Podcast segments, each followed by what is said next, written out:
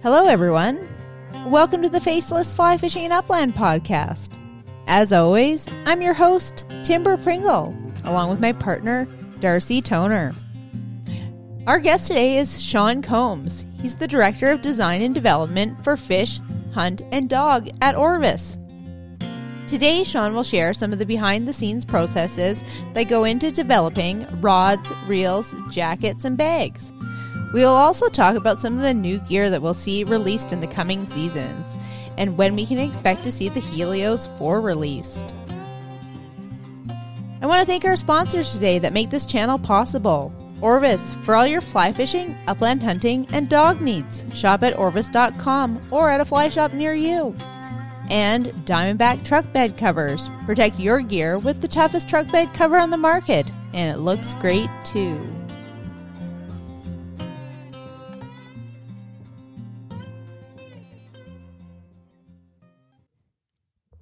All right, everyone. Uh, welcome to the podcast. We're super happy to have Shawn on the podcast today. Uh, welcome, Shawn. Wow, thanks for having me. Yeah. Um, so, uh, where are you right now? Uh, right now, I'm sitting in the in my office at the corporate office of Orvis in Sunderland, Vermont.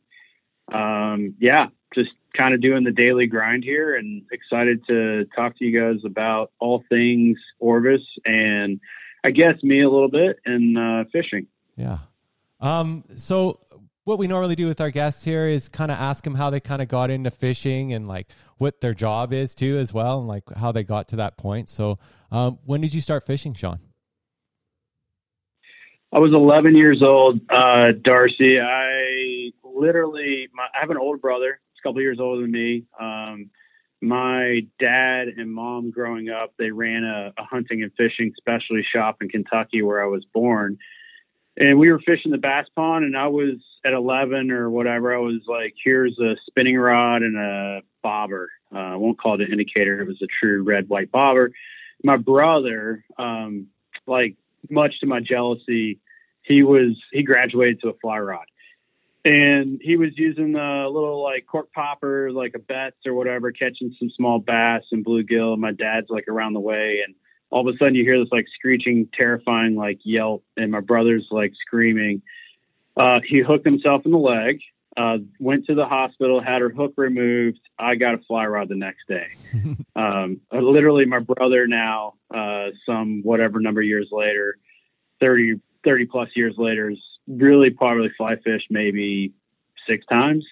Uh, but that was my intro, and I, you know, basically I was a young kid with some bass ponds all around, and I had a mountain bike and a fly rod, and so kind of got way, way into it. Um, and I'd say it was one of the three things that sort of helped me make all my decisions in life you know, it was where am I going to work? Well, is it close to a place where I can go fish? Uh, where am I going to live? You know, that sort of stuff. And between fly fishing, skiing, mountain biking, uh, that's been pretty formative for me. But you know, if you fast forward through that, I, um, I guess the bridge notes is that I went to school, University of Louisville, got a master's in mechanical engineering. Thought I was going to go off and work for a company making you know, like doing something cool, like uh, work for Rocky Mountain and make mountain bikes, or or go to work for K2 Skis and design skis. And you know, uh, I ended up working for ExxonMobil, and I sort of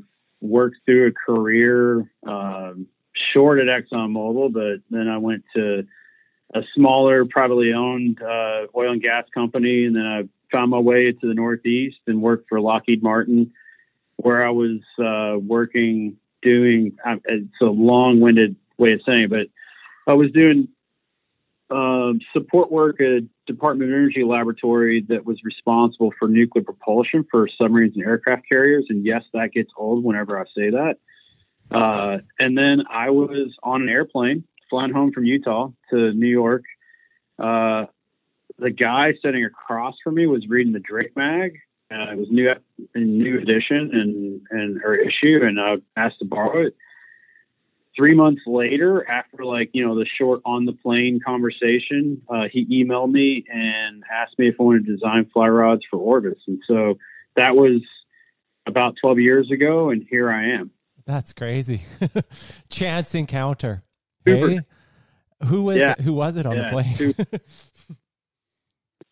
So it was Steve Hemkens, uh, Okay. who is our vice president of fishing and you know all things fishing, uh, hunting, dog, the whole deal. So yeah, it kind of was a, a life changing moment, and I remember getting like the email. I think I was driving home from fishing and uh, or skiing or something like that, and you know. I stopped somewhere and it was like checking my email on my phone and I remember just being like emailing right back like yes when now sure You know, like, and then you moved to Vermont. here's a res Were you in Vermont at yeah, that time? yeah. I moved. Nope, no. I was living in upstate New York. Um, I moved to Vermont. Uh, started started working on uh, mainly focused on rods and reels, uh, which was awesome because you know, I mean, we have our own rod shop here in Manchester, uh, which for me was like, here's some keys. Oh, by the way, it opens the candy shop. I mean, it is like, you know, however you want to look at it, innovation lab, candy shop, uh, heritage, you know, like historical center of, we've been making rods for 166 years.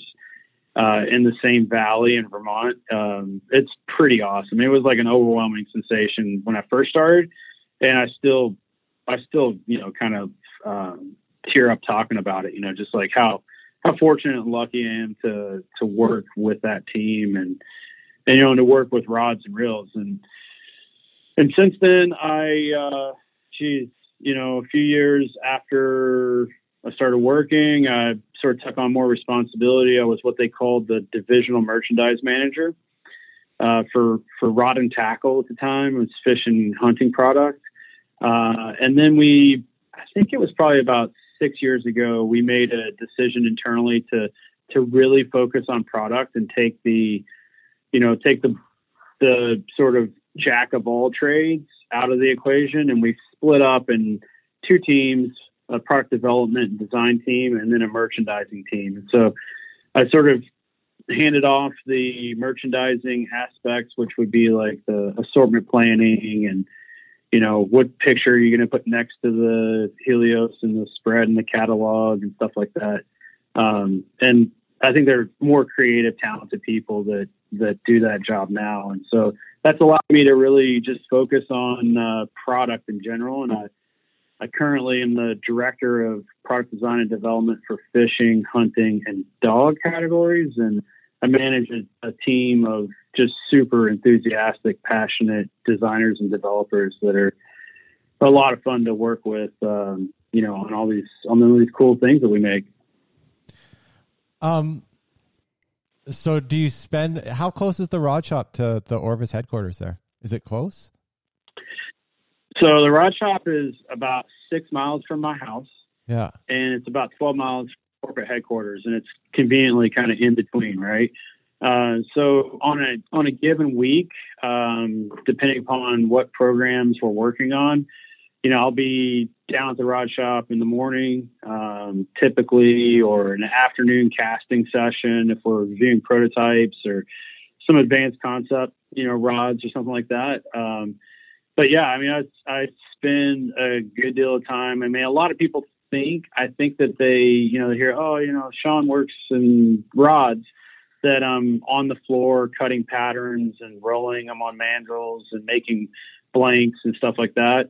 Um, to be honest, I'm probably more of a uh, a role in advanced concepts. I mean, we've got a super strong team at the rod shop. I mean, Don Swanson is the director of manufacturing. Uh, you know, he came to us from Abel. He was the president there, and he's he's just completely turbocharged the capability for innovation and manufacturing uh, there. And then another one that just comes to mind is Frank Horde, who is our, uh, you know, basically, I would call him the rod wizard.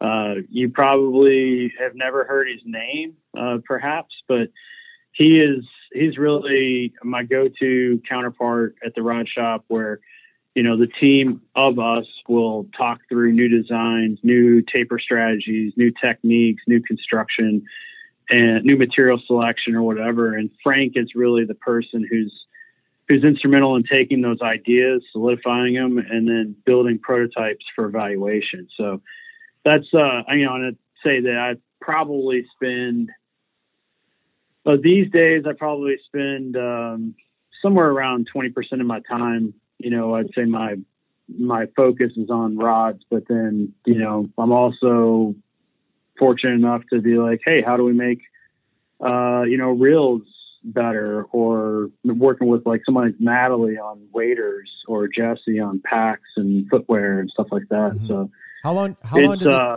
it never old.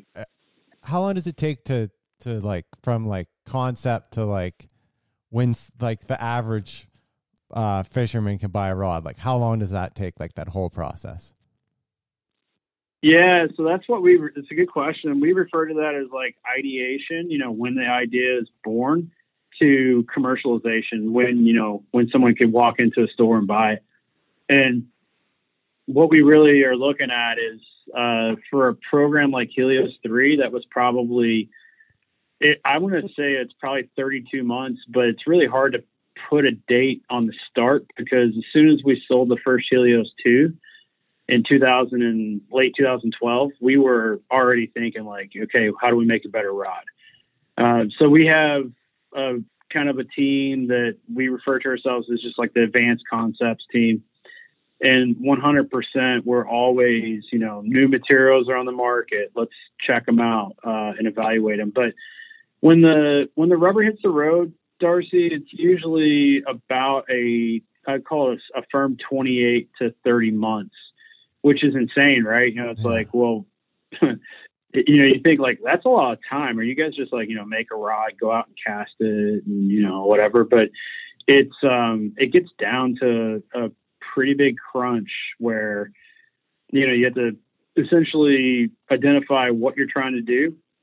What are the project goals? What feature benefit set are you, you know, you're going to go after accuracy. You're going to go after making it lighter, stronger, you know, faster, slower uh, all of those things, you know, kind of come into that defining uh, phase, and then uh, and then it comes down to the problem solving, and you know, are there new techniques to analyze the rod? You know, we talk often about accuracy, and you're probably like, oh yeah, it's really accurate. You know, like I don't even know sometimes, but I just like I want to hit that spot, and it just hits that spot, right? Uh, there's a lot that goes into making. You mean it's not just me becoming a better caster? It's all the rod, or what? It's pretty much all the rod. yeah. Trust me.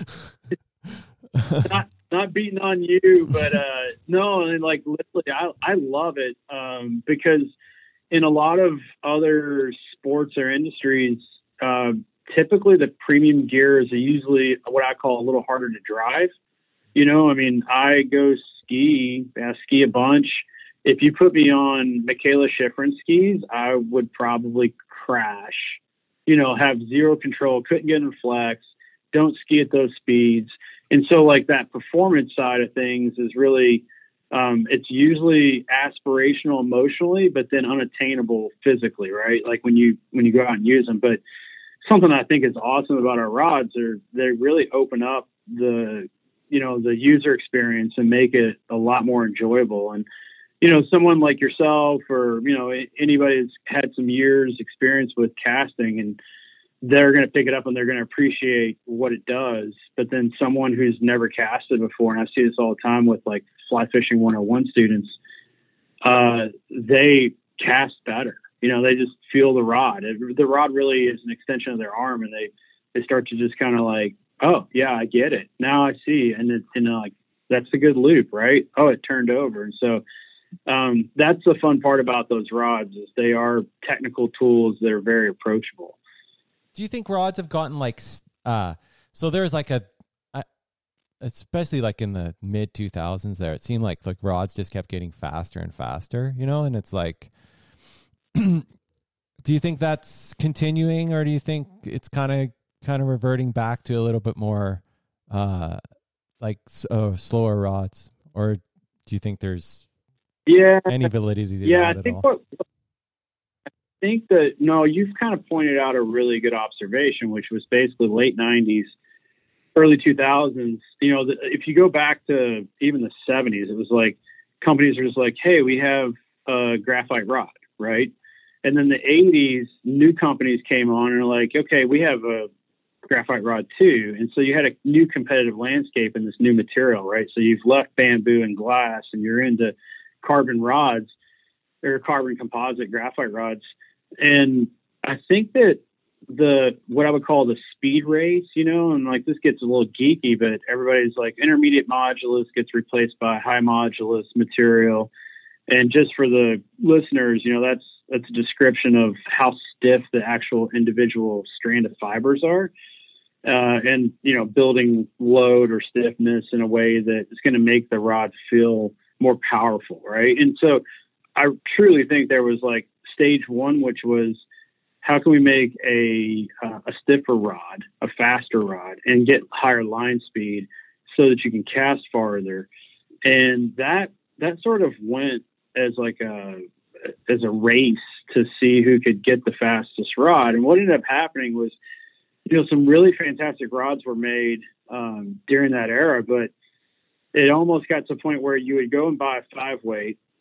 It would be so stiff you couldn't cast it with a five weight line on it. So then you would buy, you know, like a, I wouldn't call it a cheater line, but you know, an overweighted line, you know, a power taper or, um, you know, a, a a GPX from Scientific Angler is another, you know, really at the time a really important line. And you and I would go out and fish, and I would be like, "Hey, Darcy, check out my new awesome rod." And you were like, "Oh, cool. What is it?" I was like, "It's a five weight." And then you would cast it. You know, you'd ask to cast it, you cast it, and you'd be like, "Wow, this thing really throws line." And then, and then we would turn and we'd be like, "Hey, check out those olives that are getting sipped over there." And you put on a size 18 fly, and you're like, you know, throwing so much line speed, you're really fishing with a six weight at that point. And I think anglers sort of got past that. And I think the other thing that really plays out there was this trend to make things more tip flexed. And so, you know, you're really casting just off of the first like 20 to 30 inches of the rod from the tip down. And the rest of the rod was like beefy, you know, high line speed, you could carry 60 to 80 feet in the parking lot at the fly shop. But then when you got out and you're like, oh, geez, that fish is only 40 feet away is a long shot. And I'm, I can't really control uh, the power of this rod. So then you, you know, you start kind of going backwards. And I think that we listen to the consumers and we listen to our guide community and ambassadors, and they're like, you know, hey, uh, cool, but how about making a series of rods that's for finesse fishing and you know and still has uh, still has the capability to throw a long line, but really is is keyed in on you know being super accurate at fishing distances for trout, and that's that's about where we started to to really solve the problem around the the Helios three Fs or the finesse series, where it was more of that you know true rod weight and load to line weight and matching up where you know if you want to go out and you want to you know fish uh, in a certain situation you're going to have the best tool for that and it'd be the most accurate tool but, you know so I, I do think as an industry that's kind of pulled back a little bit but we still have you know from a competitive landscape there are still companies that are like you know check it out when you go to the fly shop you can throw 80 feet confidently yeah. and well, so many raw, you know, raw and, decisions and, are made like in the behind the behind the fly shop in the parking lot, or like if they happen to have a field or stretch of grass, and like you'll put three rods out or four. Like these are the three rods I'm looking at, and you just sit there. Like I know I made these decisions in the past, not anymore, luckily, but but in the past, you know, I'd stand there and I'd cast, cast, cast. I'm like, oh, that one went five feet farther than the other three. That's the right rod for me, you know. And like, you just you just don't think about.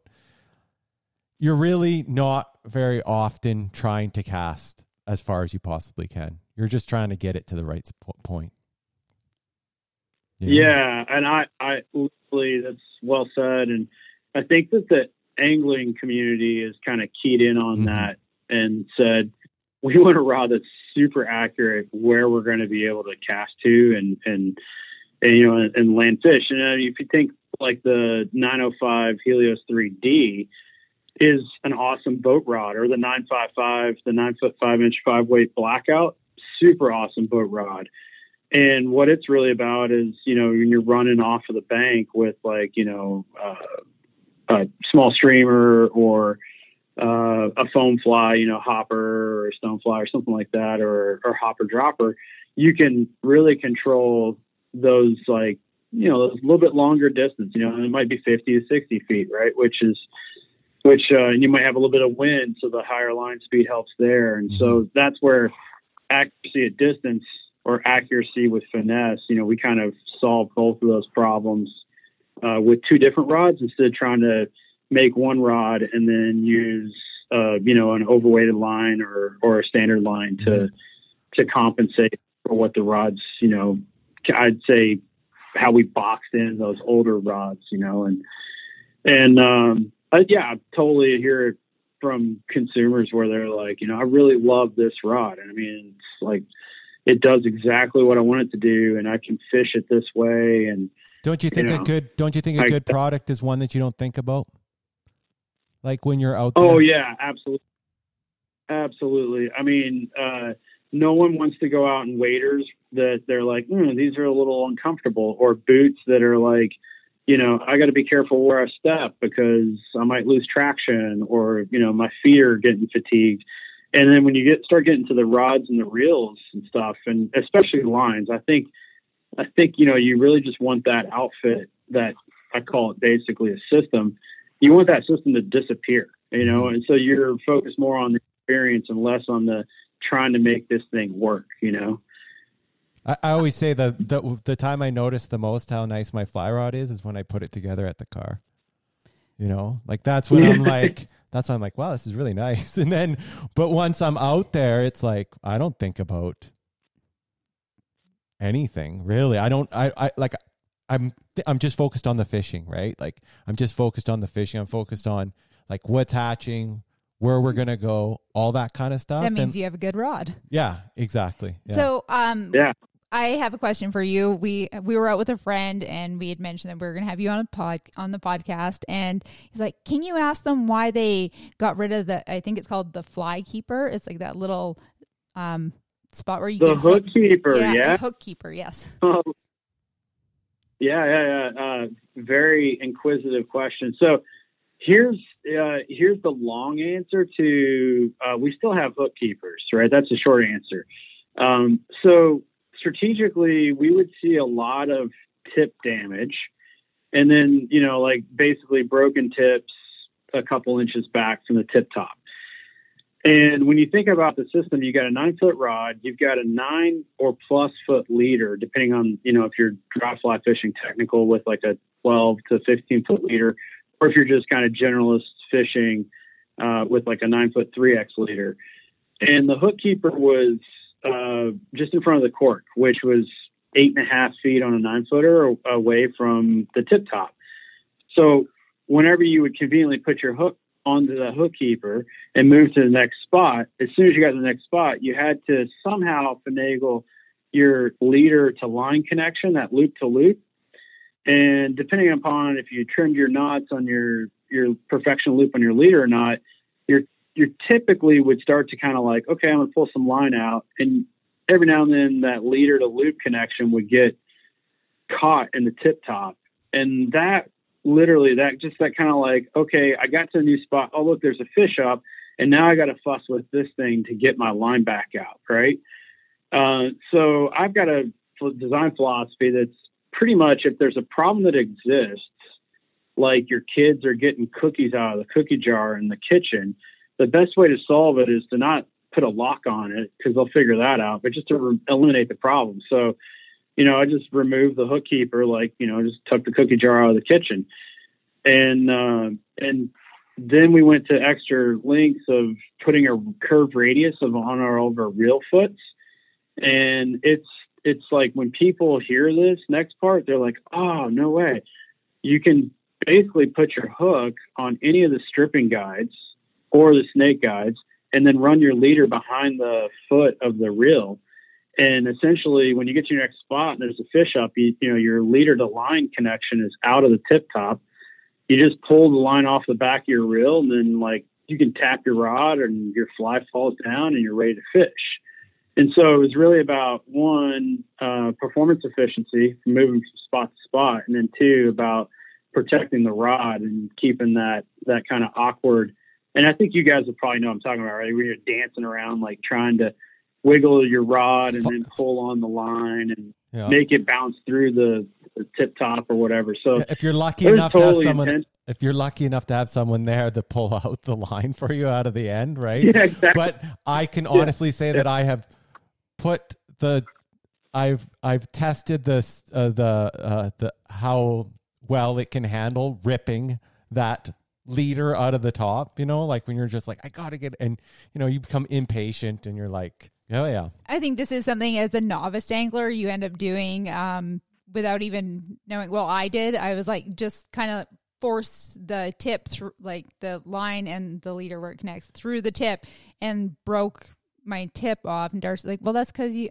uh, But I didn't know. yeah. So- when you first start, yeah, sure, yeah, Yeah, and so I mean, like literally, uh, I've had a lot. I mean, I had that question a lot of times, and like, there's like a joke answer. If I know somebody, I'm like, well, you know, we removed the hook keeper, but we also have 12 conveniently located hook keepers up and down the blank. You know, yeah, and and don't even get me started. Like when you're fishing an indicator, you know, you're used to putting your line on the hook keeper, and then you got this big, you know, sag nine foot or ten foot leader because you can't put the indicator through the tip top. So you're like, uh, and it was more of a, this is just going to work better for everybody. And it really came, it was inspired by saltwater angling and, you know, saltwater fly rods have not had hook keepers on them for, you know, decades. Right. Uh, so it was just taking those best practices there based on durability of the rod and, you know, quicker to, to unload, you know, you're you're running on a flat or not on the flat, but you're running up to a flat and you see like, oh look, there's three permit guides jumping up to get on the poling platform to get you in location and you're like, okay, I gotta grab my rod and then I've got to do this other thing. You're shuffling around, you really want to get, you know, sixty feet of line on the deck and have that fly in your hand ready to go as soon as you get in position, you know, because things happen a lot faster. So it's it's there's a that's a really good question. Um, and I hope that's a good answer. No, it's a perfect answer. buddy. It's the perfect answer. I got I got another question for you because like I know Yep. people like to give the Helios a hard time for it. How come you made it white? The the Ooh, the, the, um the section like I- the bottom section good- there. the butt section. Yeah. Yeah, yeah. The the let's call it the like rod logo area or label area. So, um, you know, you have to go back a little bit, and I'm I'm setting in my office thinking about Helios three and branding, and I kind of was taking notes in my my little notepad, and I'm like, you know, you can't like literally, you can't just have this I mean, it's the best fly rod we've ever made, right? And and I'm biased, but I'd say it was the, you know the best fly rod and probably still is today best rod series on the market. And and I really was thinking about like you can't really just put like you know this small subtle branding on it. And I I part of me wanted to like shake it up a little bit and create this new landscape for Orvis branding. Uh, part of me was like, you know, this is a Formula One car now, and a Formula One car is not offered in you know uh, beige with you know gold trim. Yeah. Uh, Formula One car is like I'm ready. I'm I'm here to do business. This is a performance machine, and so I started started thinking about it that way, and literally the high contrast. Once I started playing with uh, you know developing this this landscape in front of the cork we started playing with high contrast. It was just one of those things where it's like, you know what? People are probably going to talk, and some people are going to hate it. Some people are going to love it. Some people are going to be like, I don't really care. It's a sweet rod.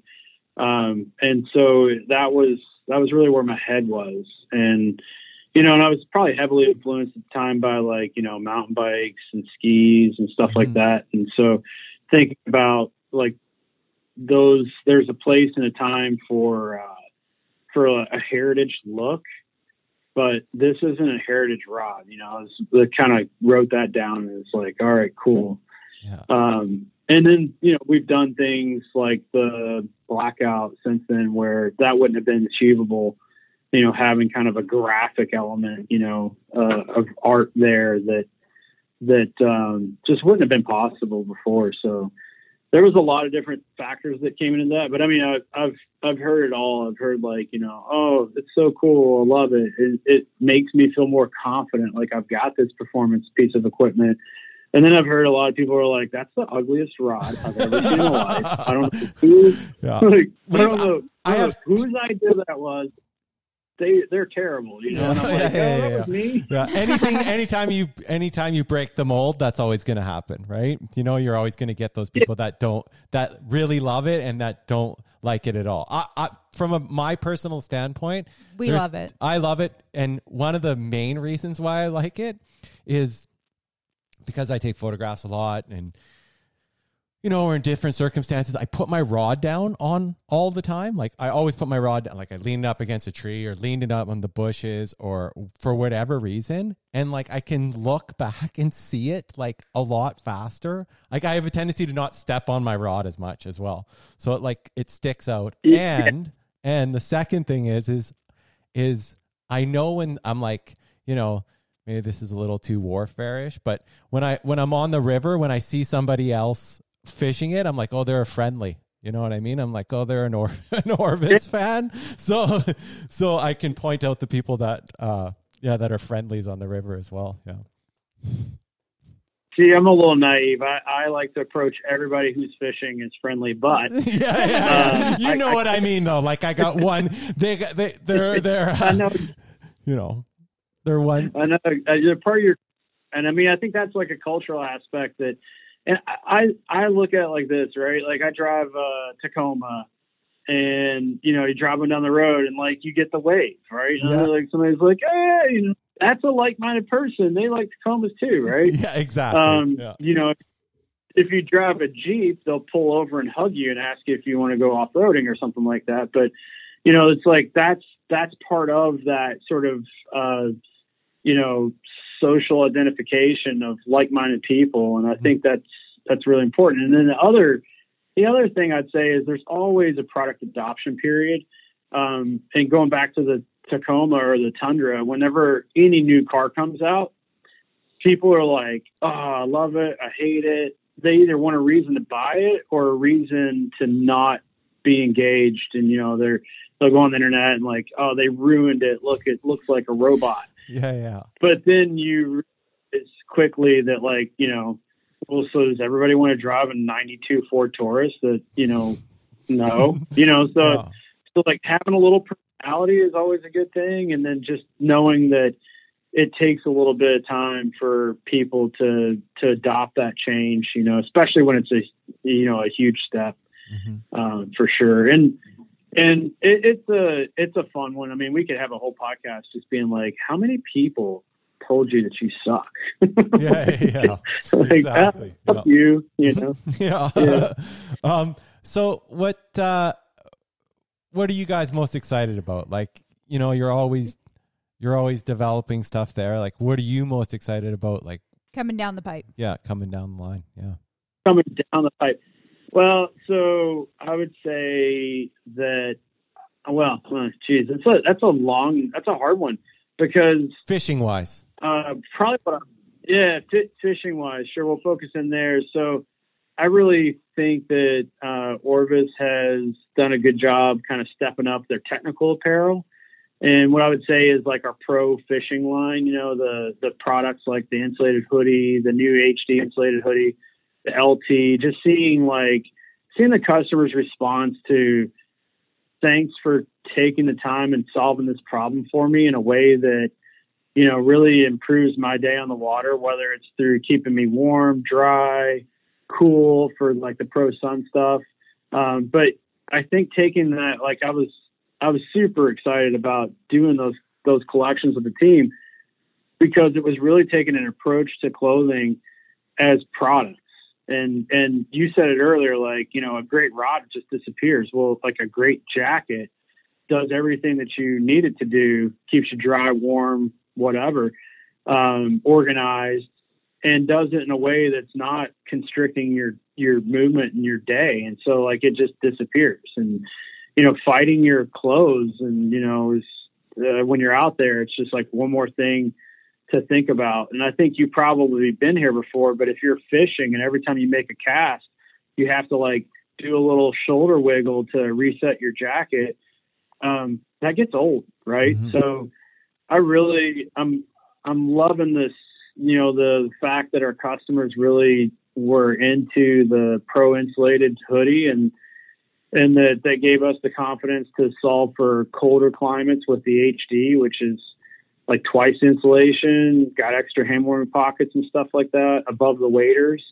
And then also to, you know, we also didn't stop there, but we went and we filled out the line with the LT or the lightweight one, which is half the insulation. So, you know, just like temperature management, uh, temperature control, I guess, if you will, um, was pretty fun there. And, you know, and then get into the hard goods guys, the, the, I mean, there's a lot. Um, the new blackout rods are awesome. Those were, those were really part of that. As soon as we launched H3, we were thinking advanced concepts and we were playing around with different taper strategies and started asking ourselves, like, I wonder if we could make a rod that has the, the mending capability of a 10 footer, but has a swing weight of a nine footer. So you really can go out and fish it and you don't, you don't have that like, oh, this is a 10 foot rod and I can tell.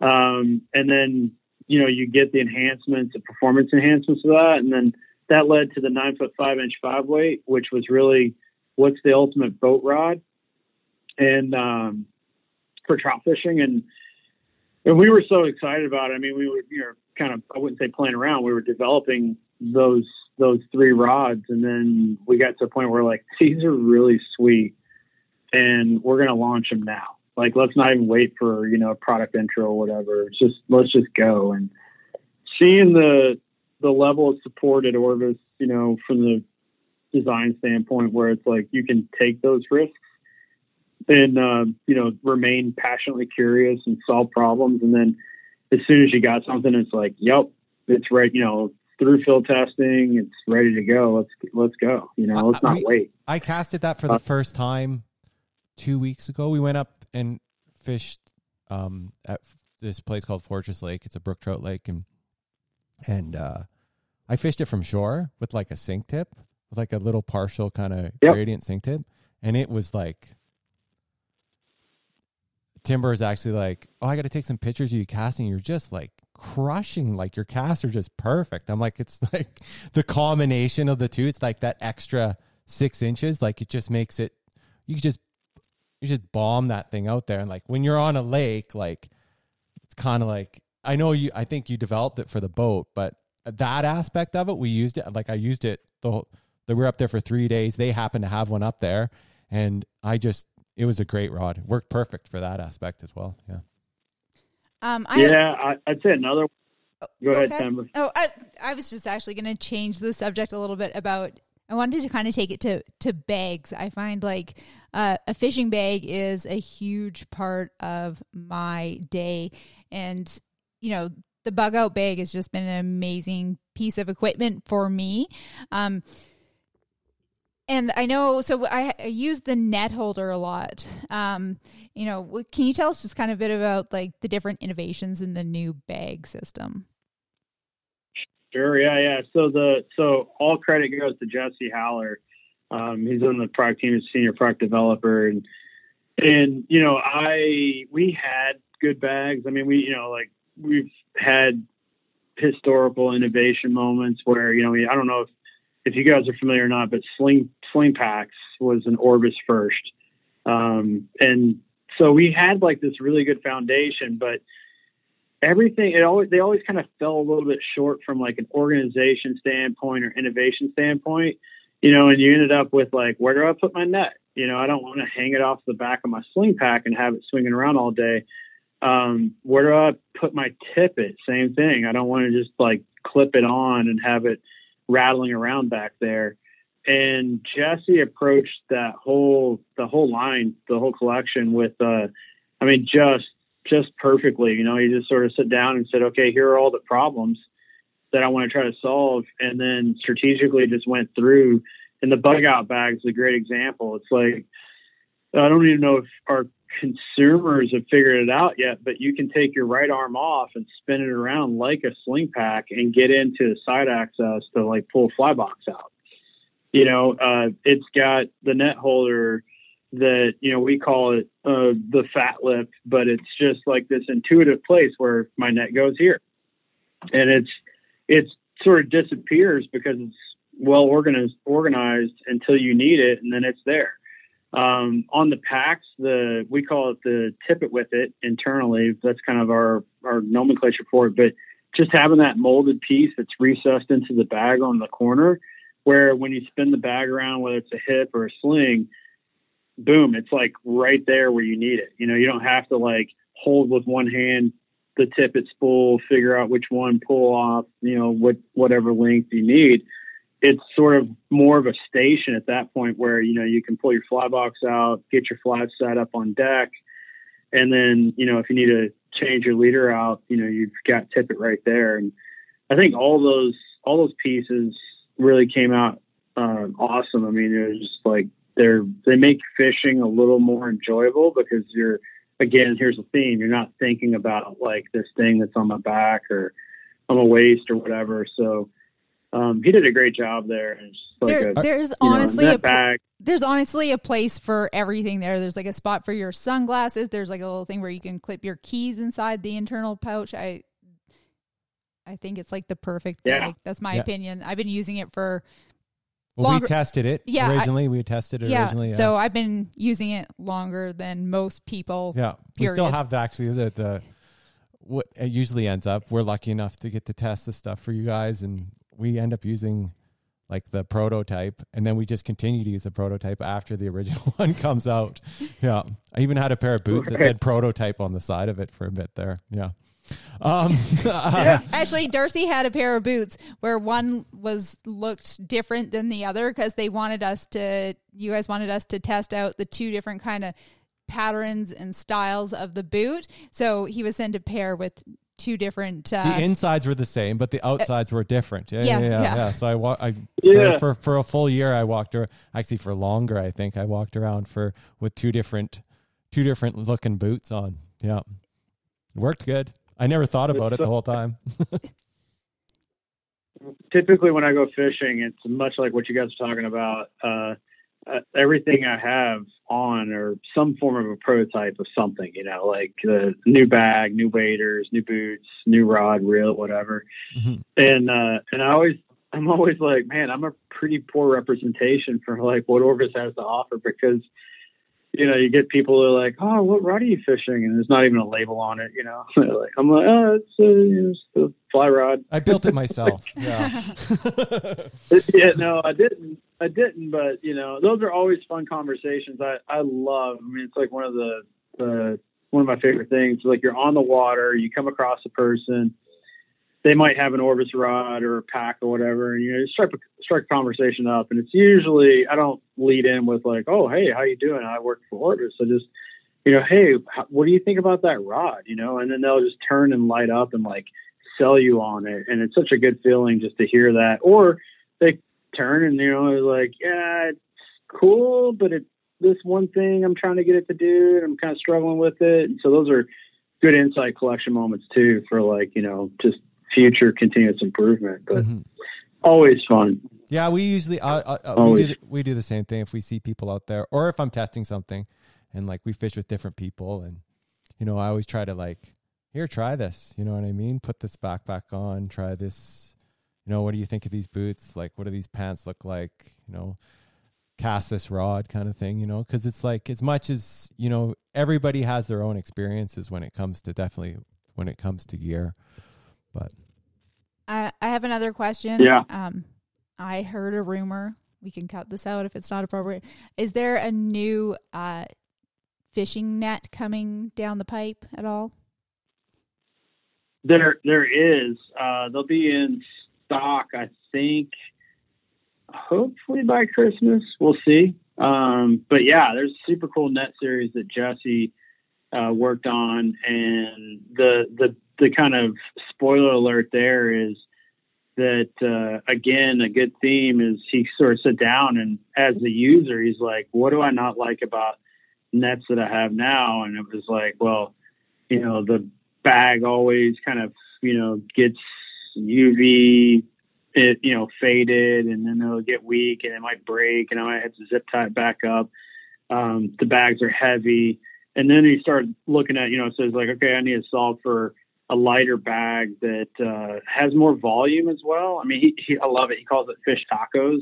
Like if you take a mid length net now and throw a decent sized fish in, and it's like usually like really hard to get the fish to to what I'd say calm down, you know, like to to not be like I got to get out of here because it's like bent in a U, right? Mm-hmm. And uh, these are the types of fish Jesse catches. By the way, I don't really have this problem, yeah. but um, you know, so about like just generally speaking, like the, these new bags, they have what I would call more habitat in the bag itself. Uh, you know, straighter walls, less taper, a flat bottom, a little bit deeper, uh, but they're not heavier, right? And um, and you know, it's just that alone. I'm like, this is awesome. I love where you're going, Jess. Like, you know, what else? And he's like, well, I also want to change the the bow size. You know, the actual shape of the net. Uh, so that you know, from like a shoal cut standpoint, you know, you can get under fish in shallow water and scoop them without having to try to do the like the what I call like the J sweeping deal, where you get its head kind of in there and you got to scoop around the body. It's like no, I can slide underneath flat. So the to describe the net on on the phone is a little tough, but it's it's just more usable surface area on that bow shape. Um, and I think if you guys you guys have played with him, right? I we haven't seen the net. It's the one. It's, oh my goodness! Well, yeah. now I'm definitely going to have to send you one. Yeah. Um, sure. They've been a little bit they've been a little bit hard to come by through development um, because you know it's a new category for us and we definitely you know kept them a little bit under the radar but um, but you know the word's out now and uh, I'll I'll send one up to you they're super cool there, there's uh you know a, a mid-length one that's uh you know got a lot of surface area it's a scoop fish and then I think once you see it and you know once the listeners see it you really get the understanding of Jesse wanted to create this like habitat for proper fish handling. Mm-hmm.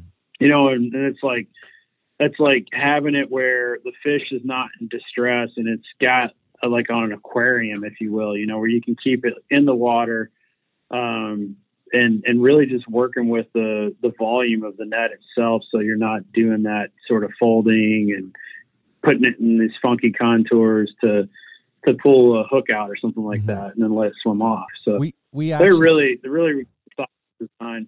We actually we did some.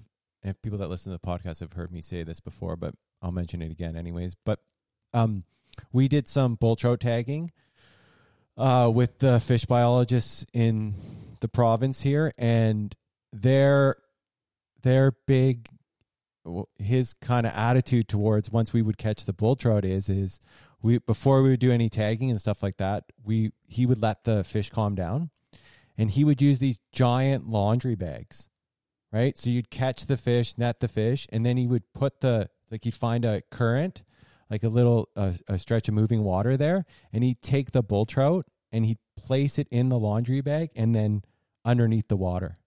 So like it had enough space yeah. where it wasn't like contorted, just like you were saying before, and it didn't feel stressed out.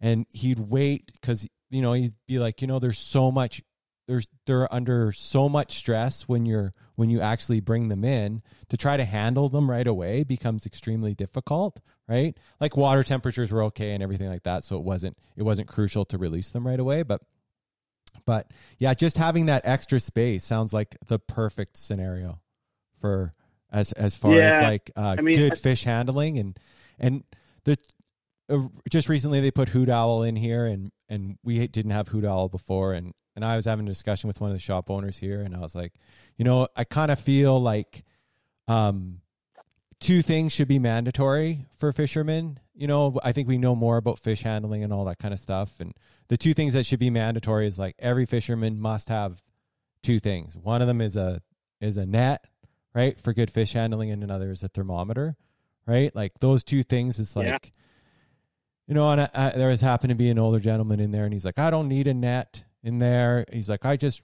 grab the hook and stuff like that. And I'm like, you know, that's fantastic, but not everybody is are is you, right? So I think kind of, and it's actually better to let them calm down in the net for a minute first. Yeah, before you start handling yeah. them. Yep, for sure. Yep. Yeah, yeah, yeah, yeah. No, I mean, I, I, uh, I'm a firm believer, and this, this, you know, gets a little, and maybe starts to delve into a different area of topic, but you know, I look at our ability to catch fish. I mean, you know, at the end of the day, uh, you're you're interacting with nature in a really special way, and and just being good stewards, and you know, thinking about the fish, not being selfish, and being like, you know, like, oh, well, you know, I deserve to catch this fish. It's more like I'm grateful that I have the opportunity to interact in a way, and then just kind of creating those moments and uh, in a responsible way, I think is really important. And just, you know, I mean, it's kind of that why did we in the 70s start doing catch and release practices? You know, well, it's for conservation and, and not to get too judgy, but it's just, uh, I mean, I've even seen it in my own, my own, like, you know, uh, I don't know if I call it maturity or just growth, but, you know, I, I used to like every fish. I mean, I was like, oh, you know, not every fish, but any fish that I was like, that's a really cool fish. And like, I want to hold it up and, you know, and, you know, take a picture with it. And I'm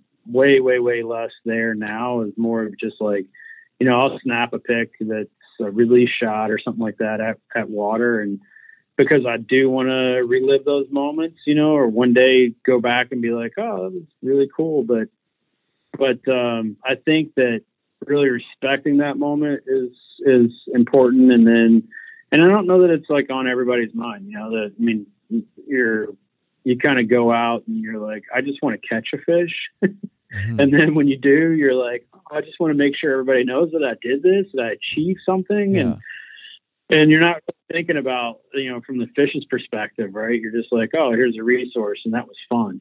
Mm-hmm. But um yeah, I think every bit helps. And if you create a product that that sort of uh, inherently, intrinsically, um, you know, helps helps kind of foster that proper handling during that that those few moments of interacting with the fish, then I think that's that's just that much better. It's going in the right direction. Couldn't agree more. Um, I have a question for you. So, uh, my observation has been that uh, Orvis has seemed to expand the wing shooting lineup a little bit. Uh, do you want to tell us a bit about that, or am I correct that they're expanding it a bit more? Oh yeah, yeah, for sure. So you know, wing shooting has always been core of the brand, and I would say wing shooting is having a moment now uh, from user interest. You know, from participation standpoint, that uh, that is sort of changing, and it's changed our philosophy and outlook. And you know, 20 years ago, you would, I mean, I grew up, like I said, I grew up in a hunting and fishing store uh, that my dad and mom ran in Kentucky. And, you know, as a kid, we would go uh, to Kansas to pheasant hunt or whatever. And, you know, you wore, you know, you would wear cotton and, you know, down jackets and stuff like that. And, and I think wing shooting was, has been later, you know, upland upland hunting in particular has been kind of late to adopt um, newer technology and fabrics and fabrication. And so um, there was, I'd say, eight or nine years ago, there was a, a, strategic effort to sort of modernize the construction techniques and fabric selection in our line. And, and then we, you know, customers were like, sweet, you guys like these soft shell pants. These are awesome. They provide the protection I need. They're also super comfortable um, you know, they regulate my heat and sweat really well, and and so as we started to see the consumers react to it in that way, we you know we're like, cool, we're going to double down, and and uh, we've been sort of slowly rebuilding the line with uh, stuff like the tough shell system, the soft shell pants, the Pro LT hoodies, you know, the soft shell lightweight hoodies, um, Pro LT pants. I mean, just some really fantastic pieces of gear that uh, that I think the customer really is appreciated, and they're just you know they're like their go-to pieces, and and it's a really I'd say it's an underserved market um, specifically because you know wing shooting or upland hunting. You know, from a when you look at all hunting, upland hunting is probably more akin to fly fishing, you know, to conventional fishing, and so it's the same thing where is it getting the attention and and we've seen participation grow. Um, you know, the consumers are getting, I'd say, not just younger, but you know, they're they're definitely there's more interest um, in that in that sort of what I'd say field the table. Uh, you know, harvest your own protein and and just the the awareness of of what it is as an activity is is really grown. So so we um, yeah we've we've been kind of going that direction and and it's awesome to put apply the process and the filters that we use for fishing to the upland deer and and you know not just like oh yeah this is a jacket and it's got blaze on it but like here's a jacket and it's got you know a zero snag you know mount swing you know through the construction of it and so you know the articulation is such that it doesn't bind whenever you mount a shotgun or something like that. And it's comfortable and it works. Everything's where it needs to be. Uh, so it's been really fun, and I think you'll continue to see us, um, you know, in the future seasons to come, continue to see us to kind of push push our you know envelope or push the envelope on innovation and, and kind of re- reimagining what that collection of product looks like. It's been super exciting. Um, I we have I have one more thing to ask you before before I let you go, Shawn. So, um, when's the Helios Four coming out? yeah, that's a good question. Uh, it's a really good question. Uh, you know, honestly, the honest answer there is soon. Uh, you know, so well, I don't know Ish. about soon. Soon's relative, right? Soon um, I mean, you know, we we like I said before, as soon as we stole our first Helios three, we were probably thinking about Helios four, and I don't even know if it'd be Helios four, but like you know, how do we make it better, right? And then what would we do to make it better? And uh, every time that I go to, in you know, in April, I go to the Orvis Guide Rendezvous, and and I'm surrounded by you know some of the best users uh, the the guide community of our product and and people who you know their job depends upon like the the client's day depends upon how well our gear works and it's it's a little bit like uplifting when they're like you know hey the Helios 3 is such a great ride. Like don't ever change it. It's perfect. How would you make it better anyway? You know and then I just I usually like flip the table and I'm like well how would you make it better? Like what does it not do uh, you know, well enough or whatever. And we we've been we've been sort of steady working in advanced concepts uh, for three or four years, and when it's ready, it'll be ready. But right now, I mean, the Helios three is crushing it. It's a it's almost like the perfect tool, and uh, you know, we we I think we've seen just as much success in its fourth year this year than in its first year, you know, which is which is awesome. Still a program that's growing. You know, where a lot of a lot of companies would say, well, you know, we'll put something new out, uh, we'll get a big splash. A lot of people will be interested. The the fans will adopt early, and then you know, if it's a decent product, then it'll have word of mouth spread, and and other people will buy in on the program. Um, and then it'll kind of peter, you know, and it'll be like, okay, it's time for something new. Uh, we're just we don't have we haven't experienced that with Helios three, and so we're not in a rush.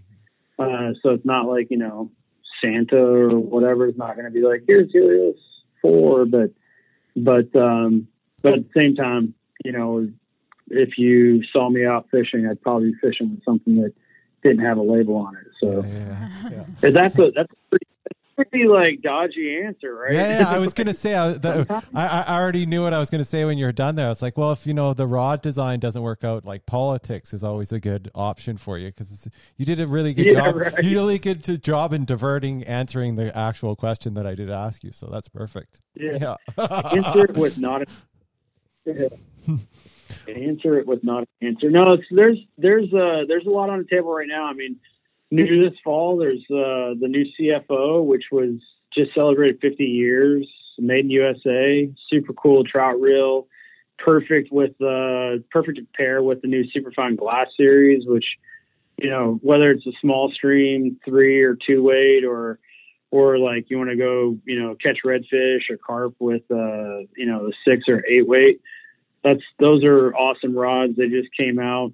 Um, there's, gosh, there's a ton of stuff. Uh, you know, we did mission two-handed rods from trout Spey up to full Spey, and uh, we've got a new reel called the SSR, which is, uh, you know, perfect for two-handed work. And there's a question for you. Do you have any idea what SSR means? no, no idea. All right. So there's another one of those. Every now and then I get to like have fun. It's swing, step, repeat. Oh, nice. Yeah. Yeah. Yeah. So Great, Yeah. great idea. it's like good, good, luck explaining that to everybody. but it's one of those, you know, like it's a, it's a handshake. What's up to the customer? You Yeah. know, if they get it, they get it. Yeah. If they don't get it when they get it, they, get it, you know, um, it's, it's fun, fun is stuff. it does it is Yeah. it like uh is it like click pawl or like is it have a drag system in it? No, got a it's got a drag system like the Hydros, which is just a workhorse of a drag system, Mm-hmm. and it's a full cage, vented back, vented spool. Um, and the cool part about it is we offer it in three sizes. We used to only offer like our two-handed dedicated reels in only two sizes, and now we've got three, which basically the size three is perfect for like the three, four, and five trout Spey. It's Mhm. it's balanced. You know, where when you're swinging, you can pretty much just hold your cork, your rod's perfect balance where you're not tip high or or tip down the water where you're trying to, you know, you're working to keep your rod out of the water. Um, you know, and then the other two sizes work perfectly for like, you know, what I would call full Spey, seven and eight weights, and then nine and ten weights. Trout space becomes such a well, you see more and more people doing it, especially around here because the Bow's like one of the last rivers that kind of it's one of the few rivers in the province here that stays open all year long, and it's such a like I know a few guys that just love to do it all winter long, right? Like it's just it works. It's kind of a perp- perfect. You could do it all year long, but it's kind of a perfect way to catch trout in the wintertime, you know. Yeah, no, well, it's it's great because you know whenever things get colder, fish are still eating, right? I mean, like when I was a kid, I used to think like, oh, they just they just all go like hibernate. They're still eating. They're just uh, they're just a little slower, so it's a good tool to cover water, and you know it's active. Um, the cast is so much fun, but then also um, it's also a great tool like pre-hatch to fish like riffles. You know, I mean, um, yeah, like swinging soft tackles on a three weight is just as about as much fun you can have trout fishing as anything.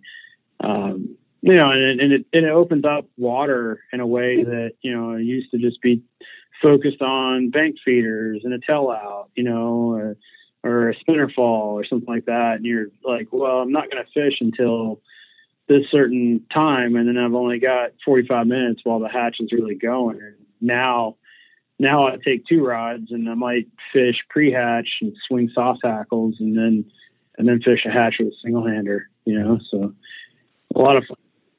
a, a friend of ours, really good friend of ours, he f- fishes soft tackles to trout here on the on the Bow, and I just know he just like with the two handed trout Spey, and he's I know he catches you know Way more fish than way us. more fish than most people on the river. Like he's like, you know, you, you think that they're actually breaking the surface, but they're just kind of rolling up and you're just kind of catching their back.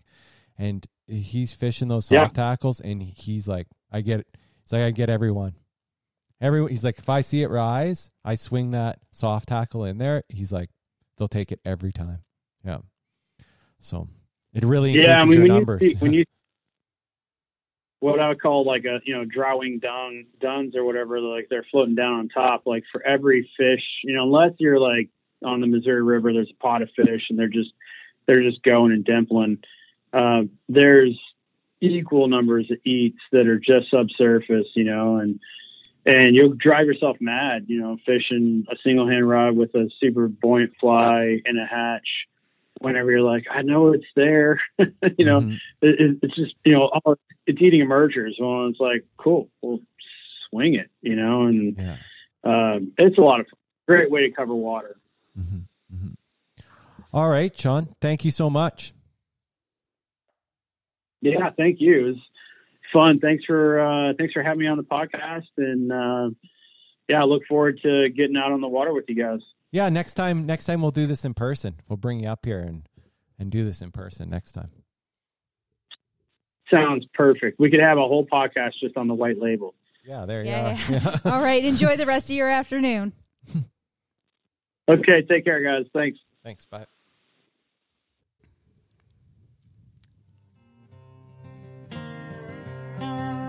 Thanks for listening to the podcast. If you enjoyed today's episode, please leave us a review and subscribe to the channel. And don't forget to tune in again next week. Thanks again for listening.